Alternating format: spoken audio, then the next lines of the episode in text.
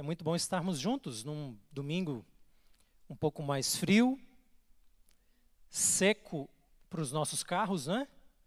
E você veio aqui ainda com o problema da gasolina existindo, mas você está aqui para receber as bênçãos de Deus. Isso é muito bom.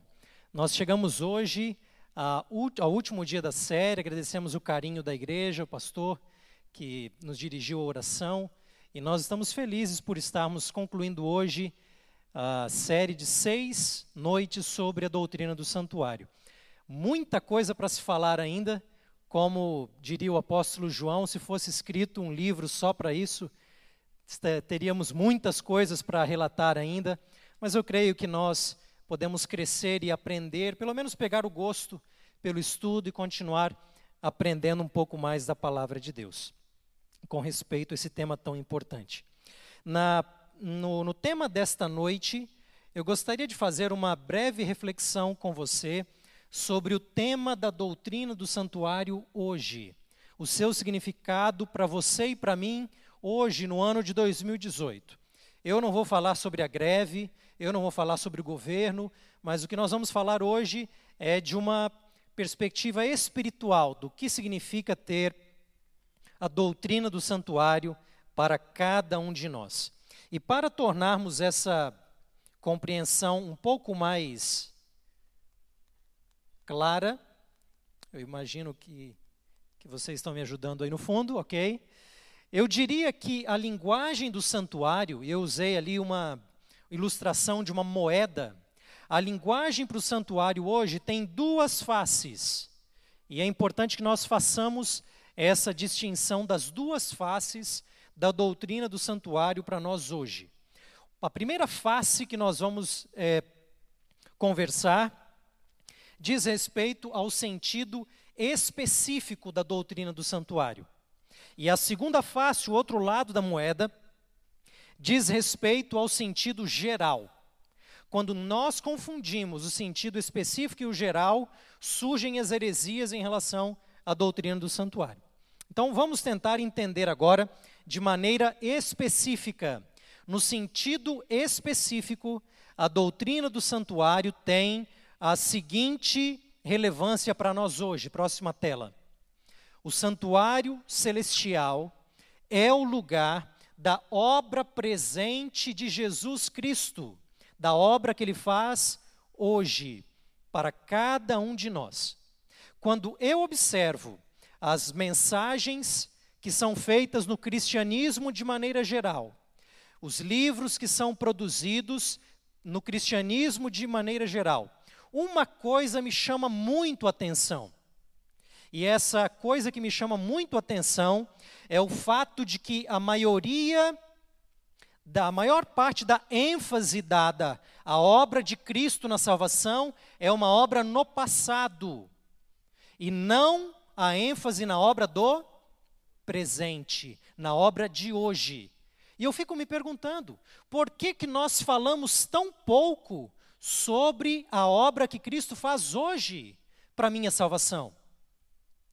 Por que que nós falamos tanto sobre a obra do passado, que é muito importante, a obra da cruz, mas o porquê que se fala tão pouco sobre a obra presente, a obra que ele faz hoje, a obra que ele faz agora por mim e por você. E aqui nós chegamos ao tema da intercessão, o trabalho intercessório que ele faz por nós. Eu gostaria de destacar três passagens do Novo Testamento que nos ensinam algo sobre a intercessão. Na próxima tela nós temos dois desses textos. O primeiro deles vem de Hebreus capítulo 7, verso 25, que diz assim: por isso, se referindo a Jesus, ele também pode salvar totalmente os que por ele se chegam a Deus, vivendo sempre para interceder por eles. Como é que Jesus nos salva, de acordo com esse texto aí? Ele nos salva via intercessão. Normalmente, a grande ênfase cristã é que Cristo nos salva pela cruz. Isso está correto, mas não está completo. Ele nos salva por meio da intercessão, porque nós nos achegamos a Deus unicamente por meio da intercessão que ele faz. Segundo texto que destaca a salvação de Cristo por meio da sua intercessão, está em 1 João capítulo 2, versos 1 e 2. E o texto diz assim: Filhinhos meus, estas coisas vos escrevo para que não pequeis. Se todavia alguém pecar, não é motivo de desespero, porque nós temos um advogado, um intercessor junto ao Pai, Jesus Cristo, o justo, e ele é a propiciação pelos nossos pecados, e não somente pelos nossos próprios, mas ainda pelos do mundo inteiro. Nós temos hoje, agora, um advogado, um intercessor no céu. De onde vem o terceiro texto? Onde você acha que está o terceiro texto que fala sobre a intercessão salvífica de Cristo? Ela vem de Romanos capítulo 8. Nesse texto tão bonito que você já conhece. Que diremos, pois, à vista destas coisas? Se Deus é por nós, quem será contra nós? aquele que não poupou o seu próprio filho, antes por todos nós o entregou. Porventura, não nos dará graciosamente com ele todas as coisas? Quem intentará acusação contra os eleitos de Deus? É ele quem os justifica. Quem os condenará? É Cristo Jesus, quem morreu e nos salvou. É assim que diz o texto? Não. O texto diz que ele morreu, ele ressuscitou e ele está à direita de Deus e também intercede por nós.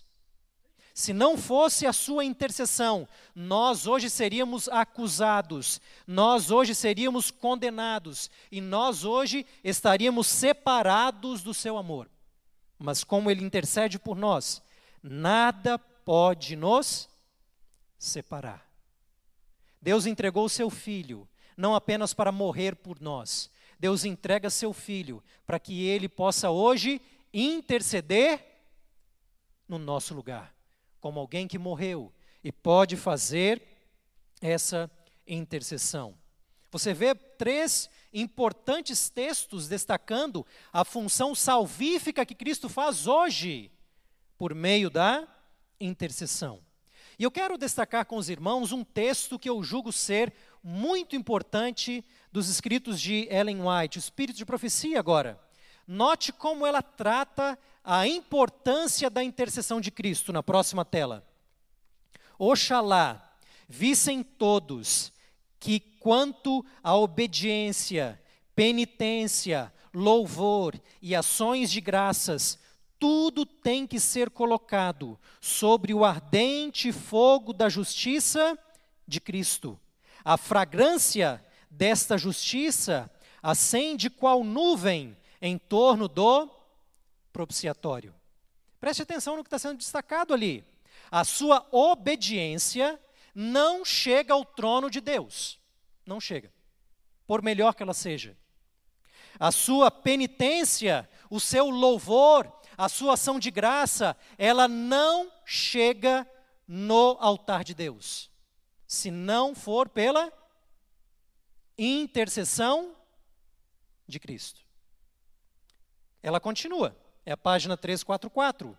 Na próxima tela, ela vai ressaltar os cultos, as orações, o louvor, a penitente confissão do pecado sobem dos crentes fiéis qual incenso ao santuário celestial, mas tem um problema.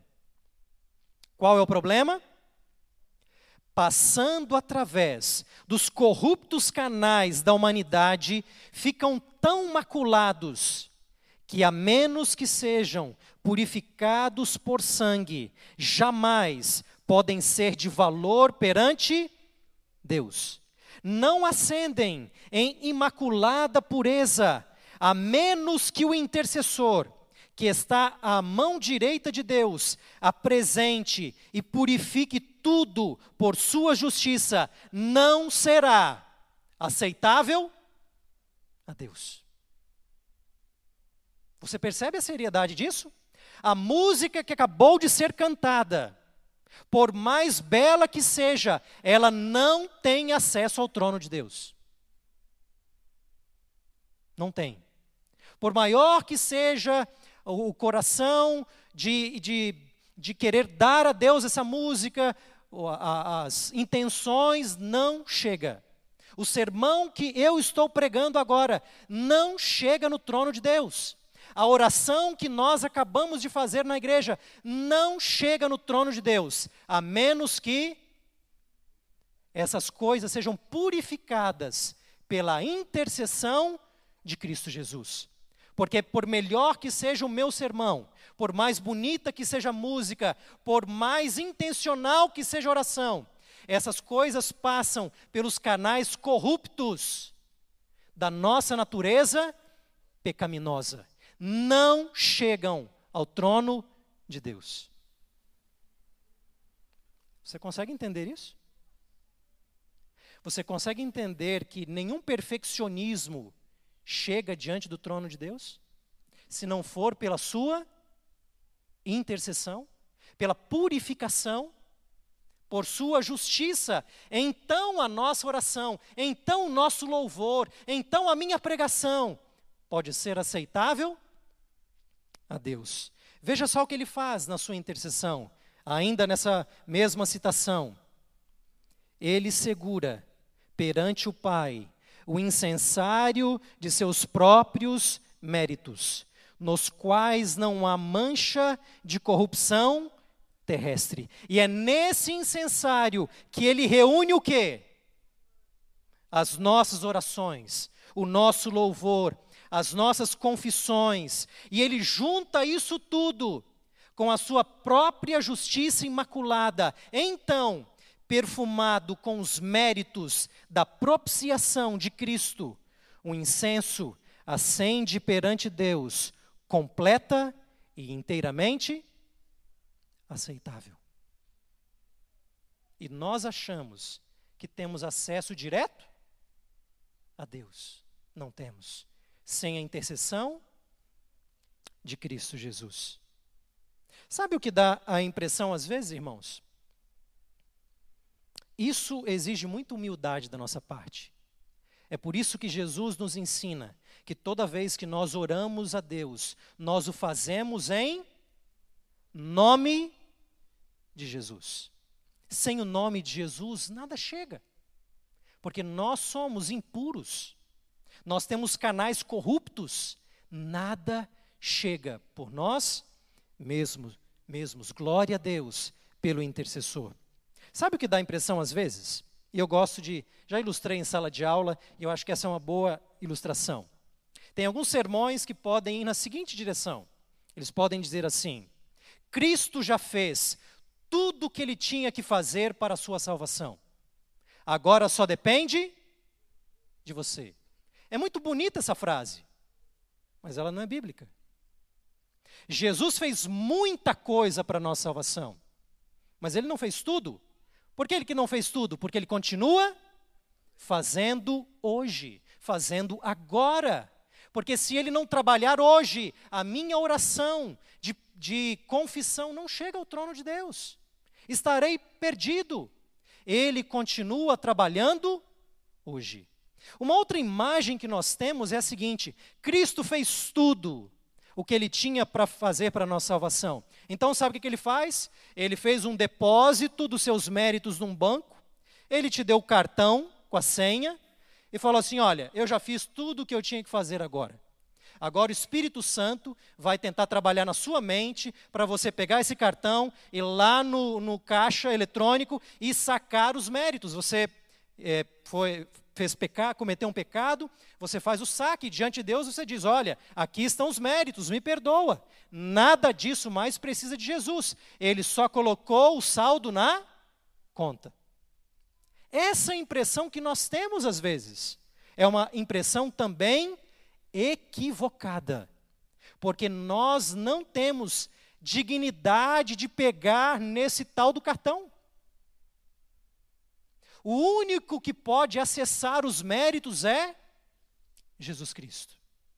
Aí está a nossa condição pecaminosa e o trabalho intercessório de Cristo para que eu possa ser salvo hoje. Bom, esse é um dos aspectos importantes da doutrina do santuário para hoje. A intercessão de Cristo é que me salva. Mas na próxima tela nós temos um outro elemento. Nós sabemos, como adventistas do sétimo dia, que lá no santuário celestial, desde 1844, não se tem apenas intercessão, mas tem também juízo. O que isso significa? Significa muitas coisas que nós não temos tempo para elaborar agora. Mas leia com atenção Daniel capítulo 7 até 9. Leia também com atenção Apocalipse 14, ao falar das três mensagens angélicas que anunciam a chegada do juízo de Deus, já estudamos na lição da escola sabatina, nessa semana também. Mas em Levítico, no capítulo 16, versos 29, e também no capítulo 23, verso 29, existe uma característica do povo de Deus que retrata a atitude desse povo enquanto o juízo é feito no santuário celestial. E nós aprendemos isso por meio daquilo que era feito no santuário terrestre. Enquanto o sumo sacerdote estava fazendo o rito do dia da expiação no santuário, qual era a postura do povo do lado de fora?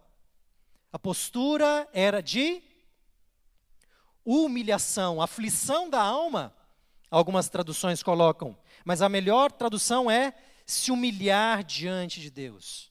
É um momento de termos um exame de consciência. Eu gostaria de destacar com os irmãos dois materiais para leitura adicional, e você pode aprender um pouco mais sobre esse ponto e, re, e re, relembrar alguns que você já conhece também. O livro O Sacerdócio Expiatório de Jesus Cristo, publicado pela CPB, nos capítulos 7 a 9, explica muito bem a relação do juízo de Deus em Daniel capítulo 7, 8 e 9. Você que tem curiosidade de mais detalhes, este é em língua portuguesa, no meu ponto de vista, que leciono essa disciplina no seminário, o texto ou livro mais didático, e os alunos, alguns deles estão aqui, estão lendo também esse material. Mas eu gostaria de chamar a sua atenção também para um capítulo de Ellen White no livro Testemunhos para a Igreja, volume 5, capítulo 53. Esse mesmo capítulo aparece no livro Profetas e Reis, e esse capítulo é intitulado Josué e o Anjo. Você conhece essa história do livro de Zacarias, é um dos últimos livros né, que nós temos no Antigo Testamento. E Ellen White faz um comentário bastante interessante de o que se passa ali com Josué e o anjo, reflete muito bem o, o término do trabalho da expiação no santuário celestial nos últimos dias da história deste mundo. Note a postura do povo de Deus no retrato que ela traça. Na próxima tela. Os serem os reconhecidos filhos de Deus representados como estando na presença do Senhor, com vestes sujas. Você conhece a história de Josué. Deve levar ao quê? A humildade e profundo exame do coração. Essa é a postura de um povo que vive na época do julgamento de Deus, por parte de todos os que lhe professam o nome. Os que estão de fato purificando o caráter mediante a obediência à verdade, terão de si mesmos uma opinião muito humilde. Isso é interessante, não é?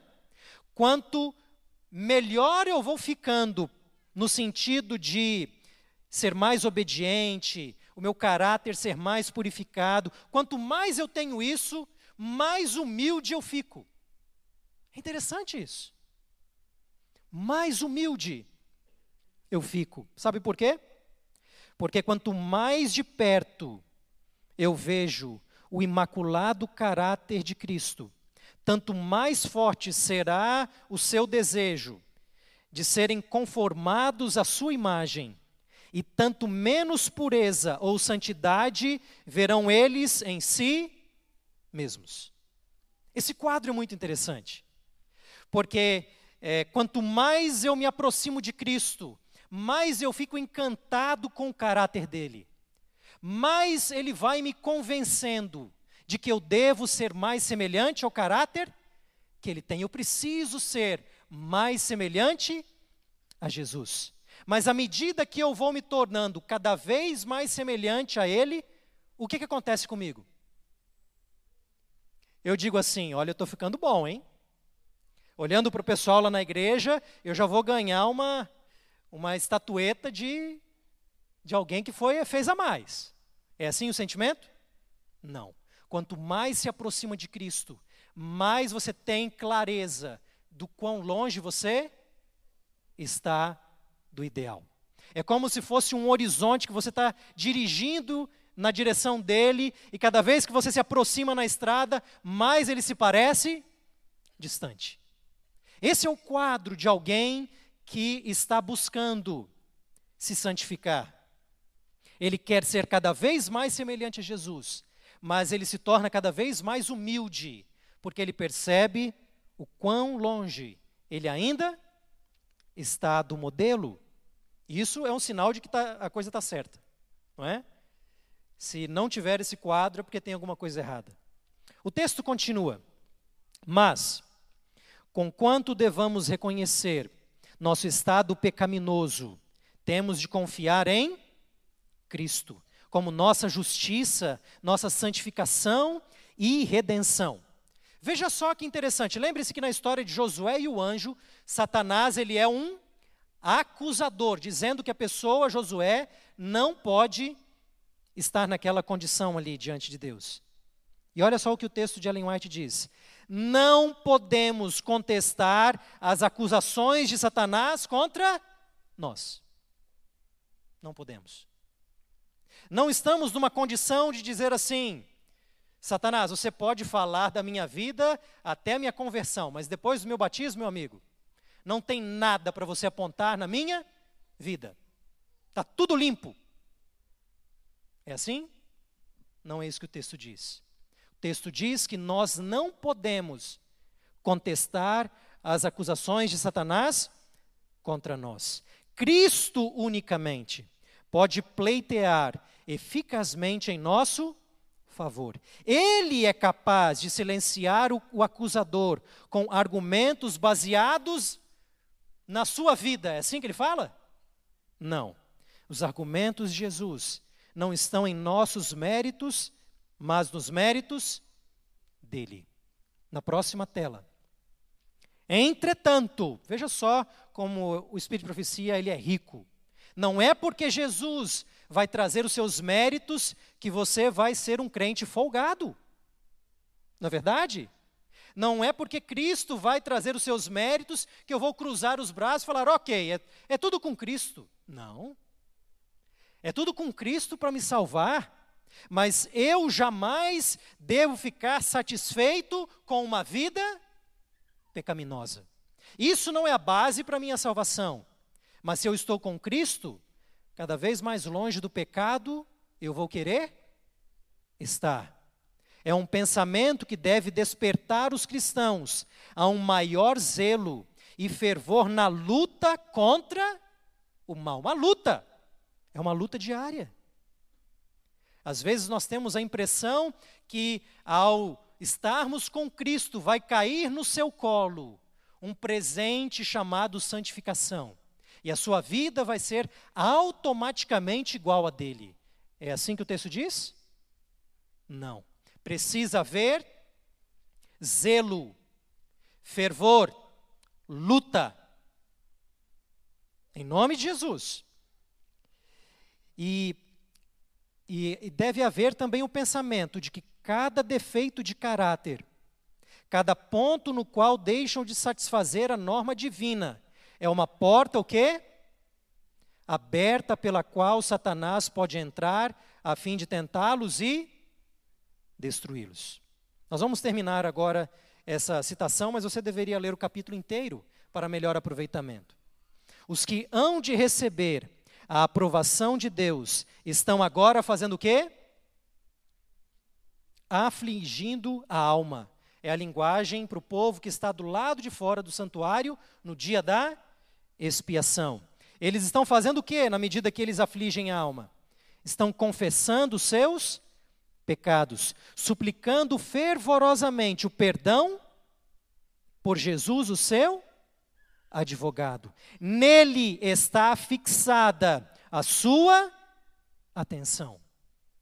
Eu quero destacar muito fortemente esse ponto. Existem pessoas que, ao crerem corretamente no dia da expiação que está ocorrendo hoje, elas focam a atenção em quem? Nelas mesmas. Será que eu estou pronto? Será que na lista que eu elaborei eu passo no julgamento? Essa é a atenção correta? Não. A atenção deve estar fixada em Jesus, porque é somente em Cristo que nós sobreviveremos ao julgamento final. Mas enquanto eu estou com a atenção fixada em Cristo, eu também estou sendo zeloso, buscando a Deus, para que minha vida esteja cada vez mais longe do pecado. Não é a minha vida que vai me salvar, é Jesus. Mas não é por isso que eu vou ser alguém folgado. Não é? Eu não vou estar contente com a minha vida. Eu vou querer uma transformação maior. Mas eu sei que isso não é base para que eu seja salvo. É uma consequência de estar com Cristo. Veja só, nele está fixada as suas esperanças e a sua fé nele se centralizam.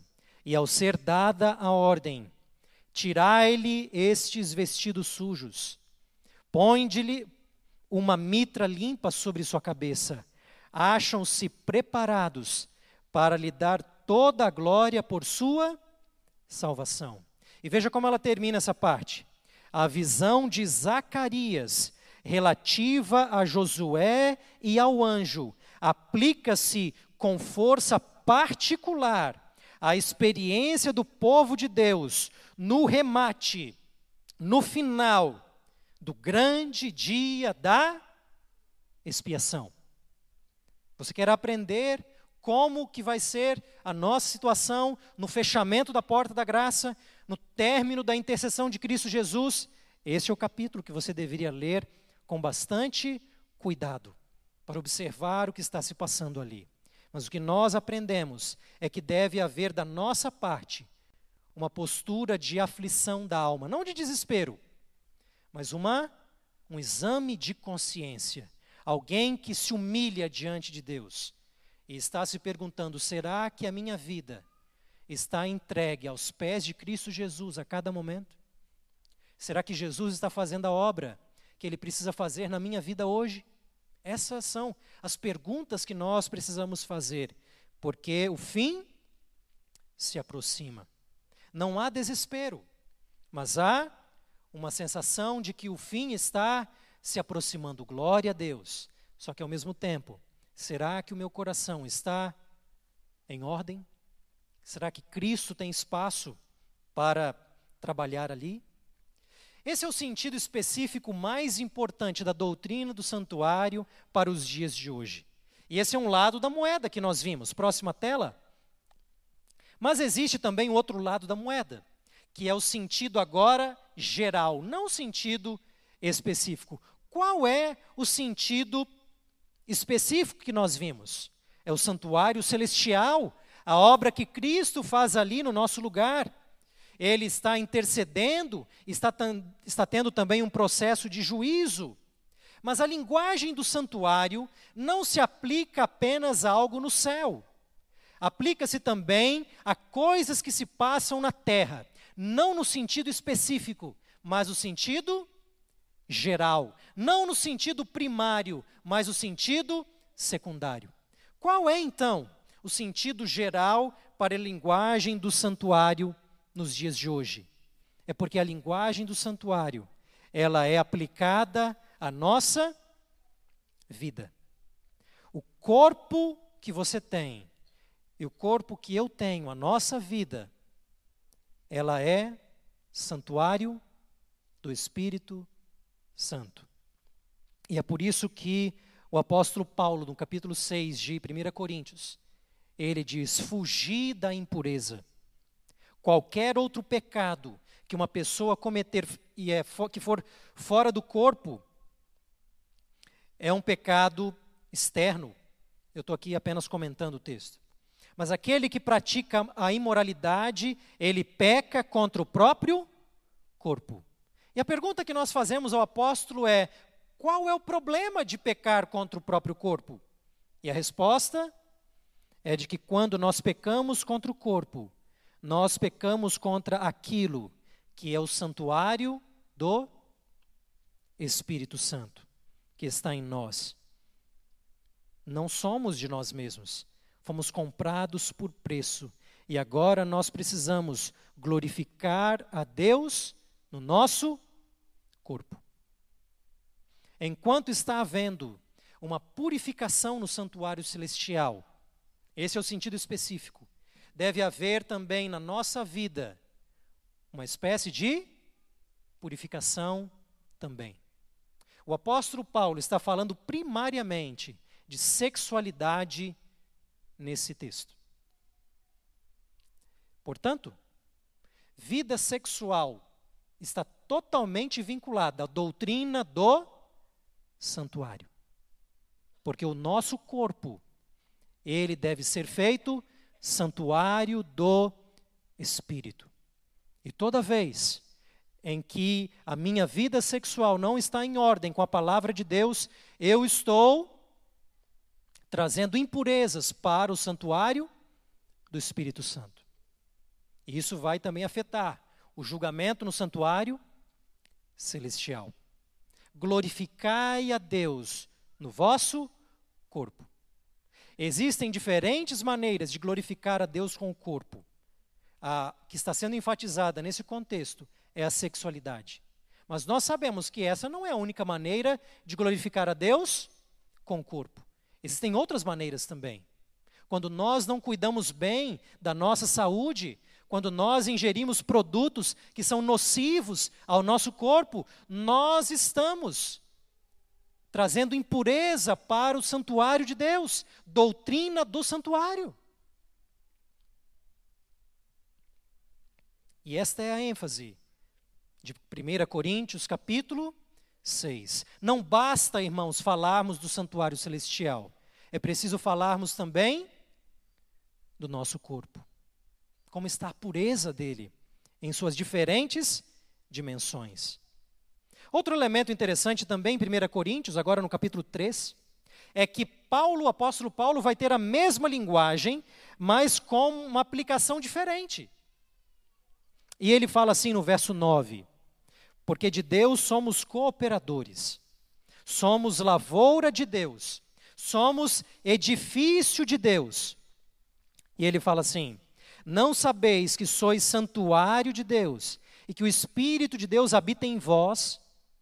Se alguém destruir o santuário de Deus, Deus o destruirá, porque o santuário de Deus, que sois vós, é sagrado. Existe uma diferença entre o capítulo 6 e o capítulo 3 que você precisa guardar. No capítulo 6 que nós lemos antes, o nosso corpo individual é santuário do Espírito Santo. Mas se você ler o capítulo 3 de 1 Coríntios, você vai perceber que o foco do capítulo 3 não é o corpo físico, mas é a igreja, são os irmãos. Aqui o santuário de Deus está no plural, vocês, nós, nós somos coletivamente santuário de Deus. Nós somos coletivamente o edifício de Deus, a igreja de Deus nos últimos dias. E ele está falando ali de alguém que destrói o santuário de Deus. À luz do contexto, você sabe como é que os irmãos de Corinto estavam destruindo o santuário de Deus? Alguns falavam assim, você pode ler no capítulo. Eu sou de Paulo. O outro dizia, eu sou de Apolo. Havia na igreja divisões. Havia na igreja inveja, ciúme, politicagem dentro da igreja. E esse tipo de divisão, esse tipo de politicagem, esse tipo de dissensão, destrói o santuário de Deus, que é o corpo de crentes na igreja. E a mensagem de Paulo é: quem destrói o santuário de Deus, por meio de discussões, politicagem, dissensões, está destruindo a igreja, o santuário de Deus. E sabe o que Deus vai fazer no final? Vai destruir essa pessoa. Essa é uma ênfase muito importante que nós temos que trazer aqui também. Isso é doutrina do santuário na nossa vida diária. Nós precisamos construir um corpo que seja amoroso e não destruir o santuário de Deus com a minha crítica na igreja, com a minha dissensão na igreja, com a minha politicagem na igreja. Porque se eu fizer isso com o santuário de Deus, que são os irmãos da igreja, o Senhor vai me destruir também. Não é uma mensagem muito bonita, não é? Mas ela faz parte. É parte da doutrina do santuário. Você sabia, na próxima tela agora, que o espírito de profecia chama a igreja enquanto local de santuário. Sabe, existem algumas críticas à, à comparação da igreja com o santuário no ambiente teológico. E essa crítica é válida, essa crítica é correta. Muitas distorções aconteceram. Então, num nível específico, é a igreja um santuário? Não. No nível específico, o santuário está no céu. A igreja é uma substituição do santuário que tinha no passado hoje? Também não. A igreja não tem uma medida de construção igual do santuário do passado. A igreja não tem lugar santíssimo, não tem lugar santo. O meu púlpito aqui não é arca da aliança. Eu não sou um sumo sacerdote. Percebe? Nada disso acontece. O que acontece é que na história da teologia cristã houve deturpação, aonde a igreja cristã se tornou um santuário. A missa se tornou um sacrifício onde o sacerdote faz o sacrifício e transmite sacramentalmente salvação para as pessoas. Isso foi uma deturpação que tirou do santuário celestial a prerrogativa de ministrar salvação à vida das pessoas. Então hoje, nós temos que ter muito cuidado ao comparar a igreja com santuário. Num sentido específico, a igreja não é santuário. O santuário está no céu. Mas no sentido geral de adoração a Deus. Agora eu vou desagradar o outro lado da moeda, não é? A igreja é chamada de santuário. Veja só o que Ellen White diz ali. Guarde bem esse capítulo. Ele precisa ser muito lido por nós, por mim, quando nós nos comportamos na igreja de Deus. E ela fala assim: para a alma crente e humilde, a casa de Deus na terra é como que a porta do céu. Sabe ao que ela está se referindo ali? Do que, que você se lembra quando ela fala essas palavras? Não é a experiência de Jacó o Senhor estava aqui e eu não sabia quão temível este lugar. Esta é a casa de Deus. Estudamos nos Salmos, noites anteriores, casa de Deus é terminologia para santuário. Esta é a casa de Deus, é porta do céu. E olha só o que ela diz ali: da santidade atribuída ao santuário terrestre. Os cristãos devem aprender como considerar o lugar onde o Senhor deseja encontrar-se com o seu povo. Aqui não tem sacrifício, aqui não tem sangue, aqui não tem sacerdote, aqui não é um santuário igual que tinha no Antigo Testamento. Mas ela está dizendo que a mesma postura que as pessoas tinham na época para com o santuário deve ser a postura que eu devo ter hoje na casa de Deus. Não é verdade? Próxima tela. Olha só que interessante que ela vai dizer ali. A casa é o santuário da família. Então não é apenas o meu corpo que é santuário de Deus, não é apenas a igreja que é santuário de Deus, mas o meu lar, a minha casa, também precisa ser um santuário. Em que sentido? No sentido que Deus estará presente ali. A presença de Deus. O aposento particular ou o bosque, o lugar mais recôndito para o culto individual. Mas a igreja, guarde bem essas palavras. A igreja é o santuário da congregação. O que ela quer dizer com isso? Devem existir aí regulamentos quanto ao tempo, lugar e maneira de adorar. Ela vai continuar. E ela não vai ter palavras muito bonitas, não. Só que eu estou tirando elas para não te desanimar muito. Depois você lê em casa. Eu vou continuar. Felizes os que possuem um santuário seja ele um luxuoso ou modesto, no meio de uma cidade ou entre as cavernas das montanhas, no humilde aposento particular ou em algum deserto. Se for esse o melhor lugar que lhes é dado arranjar para esse fim, Deus os santificará pela sua presença e será santo ao Senhor dos exércitos. Eu quero lembrar você e quero lembrar a mim que no século 21 a igreja não é um auditório. A igreja é chamada no sentido geral, não específico. No sentido da presença de Deus. A igreja é um santuário. E a mesma postura que os israelitas tinham lá no Antigo Testamento é a postura que nós também devemos ter. Para detalhes, leia um pouquinho desse capítulo, ele é bastante instrutivo e nos ajuda a termos uma compreensão clara acerca do que Deus deseja de nós. Vamos terminar a palestra ou a mensagem com algo muito importante que acontece no Novo Testamento. Isso se chama oferta, sacrifício espiritual. E aqui nós podemos entender melhor como que nós podemos comparar o santuário do Antigo Testamento com a igreja hoje.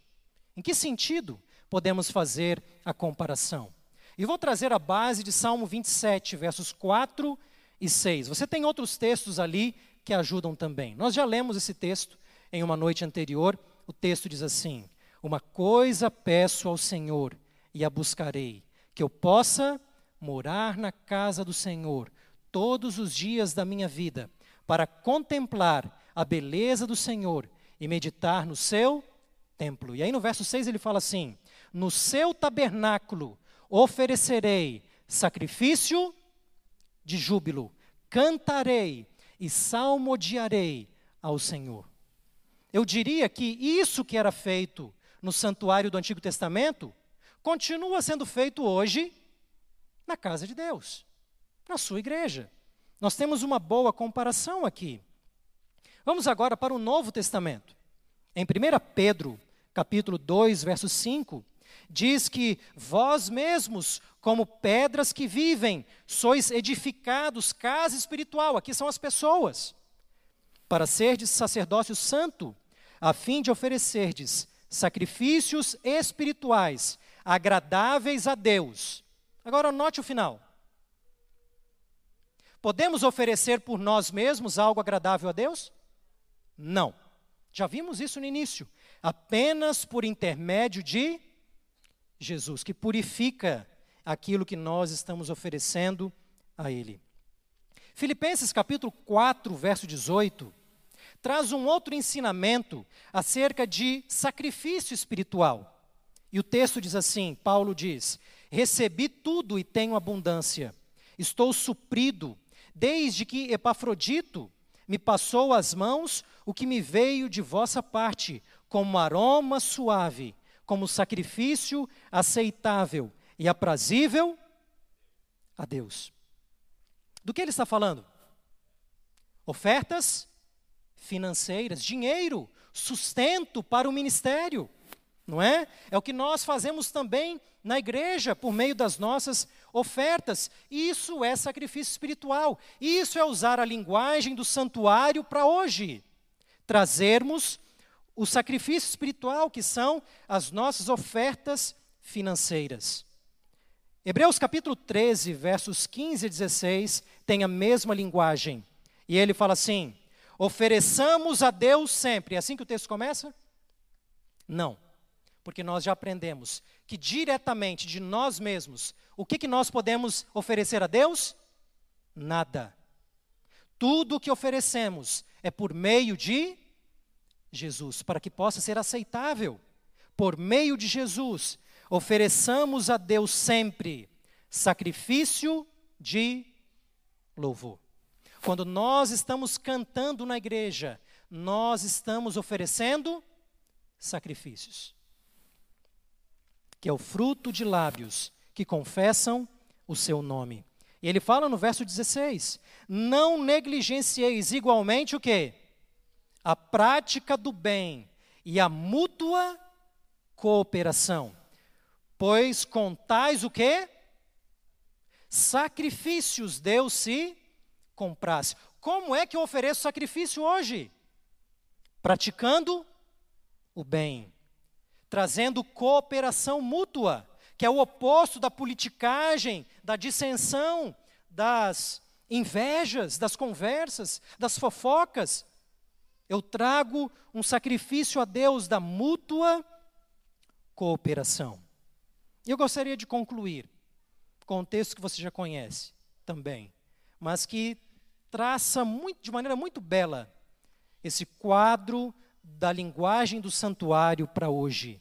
E o texto diz assim: Rogo-vos, pois, irmãos, pelas misericórdias de Deus, que apresenteis o vosso corpo. Percebeu como Paulo gosta de falar sobre o corpo? A salvação não é apenas da alma, a salvação é do corpo. Não é apenas o coração que tem que ser purificado, o corpo também, nas suas atitudes, o corpo como sacrifício vivo, santo e agradável a Deus, que é o vosso culto racional. Aqui ele tem uma visão holística, não apenas do corpo, mas da racionalidade. E não vos conformeis com este século, mas transformai-vos pela renovação da vossa mente. Cada dia é momento de nós transformarmos a nossa mente que está bombardeada pelas coisas que este mundo quer nos ensinar. Mas cada manhã, cada dia, é hora de sacrificar a Deus. É hora de apresentar a Ele o nosso culto racional. É hora de ter a renovação da nossa mente para que nós possamos experimentar qual seja boa, agradável e perfeita vontade de Deus. Recapitulando, existem dois lados da moeda ao falarmos do santuário hoje. O primeiro lado da moeda é o principal, é o santuário celestial, que Cristo faz por mim, via intercessão e também no seu trabalho de juízo. Mas isso não para por aí. A linguagem do santuário também é usada de maneira mais ampla para a nossa vida hoje, para o meu corpo, para as minhas ofertas financeiras, para aquilo que eu faço na igreja, no, no convívio com os irmãos, porque eu faço na igreja, no local da igreja.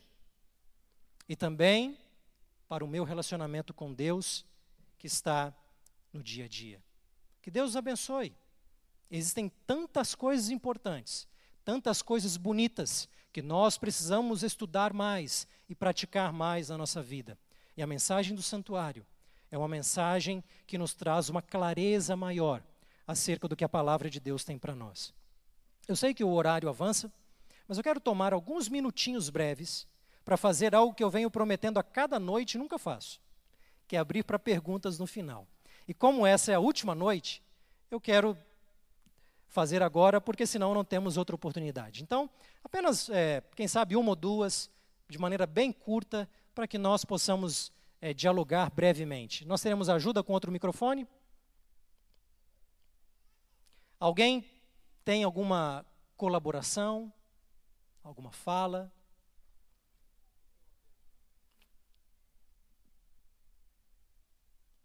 Boa noite. A minha pergunta é: diante dos sinais em relação ao fim, à volta de Cristo, e a necessidade do povo de Deus viver uma comunhão com Cristo, expressando o caráter de Cristo, ter a Cristo não como o mundo vê. Alguns acham que Deus, Jesus Cristo é Buda, outros, mas nós sabemos que Jesus Cristo é Deus. E diante de tudo isto, porque a nossa igreja, pastores, estimulam a tratar Cristo como se fosse uma celebridade batendo palmas para Ele? Eu creio que essa é uma boa pergunta reflexiva, não é? Que deve levar a gente a pensar em relação a isso. É, eu acho que tem tudo a ver com o que a gente falou aqui, a postura não é? de humildade diante de Deus. Imagino que essa é a, a linha que o irmão está colocando, né? De uma humildade diante de Deus, exame do coração, esse senso de indignidade diante do grande Criador do universo, não é? Alguma outra colaboração?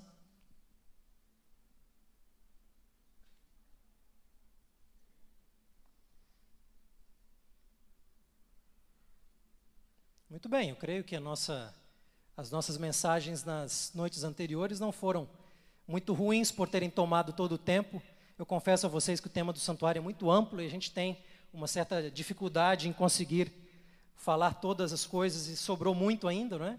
Mas eu creio que, de alguma maneira, aquilo que foi falado nos detalhes bíblicos e do Espírito de profecia possam, eh, isso pode nos ajudar a nos desenvolvermos na caminhada cristã. Vamos então nos colocar em pé para uma oração?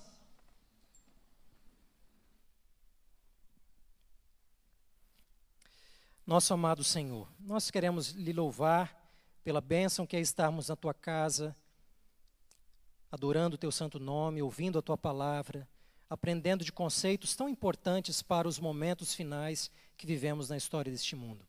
Ajuda-nos, Senhor, a proclamarmos mais essa mensagem, a falarmos dessa obra presente de Cristo, essa obra tão necessária que é a intercessão que Ele faz por nós a cada momento. Que nos últimos dias da história deste mundo, Pai, nós possamos ter um profundo exame de consciência, um exame do nosso coração caracterizado pelo sentimento da indignidade da nossa pecaminosidade, mas a confiança de que em Cristo Jesus seremos vencedores. Pai, ajuda-nos também para que o nosso caráter possa ser desenvolvido nesse processo, para que a nossa vida seja mais semelhante de Cristo Jesus. Abençoa o nosso corpo, a maneira que cuidamos dele. Abençoa também a nossa vida na igreja, a maneira como nos relacionamos com as pessoas, a maneira como nos portamos na sua casa de oração. Abençoa, Pai, a forma com a qual nós te adoramos por meio das nossas ofertas financeiras e também pelos louvores que entoamos na tua casa. Ajuda-nos, sobretudo, a sermos pessoas bondosas, praticando bem e também promovendo a mútua cooperação entre as pessoas. Ajuda-nos a termos a cada dia o nosso coração e a nossa mente transformados pela renovação que só o teu Espírito pode nos dar. Pai, que ao vivenciarmos os princípios bíblicos, nós possamos ter não apenas uma mensagem teórica sobre a doutrina do santuário, mas, sobretudo, uma experiência contigo. É o que nós pedimos, no nome santo de Jesus. Amém. Uma boa noite a todos e uma feliz semana.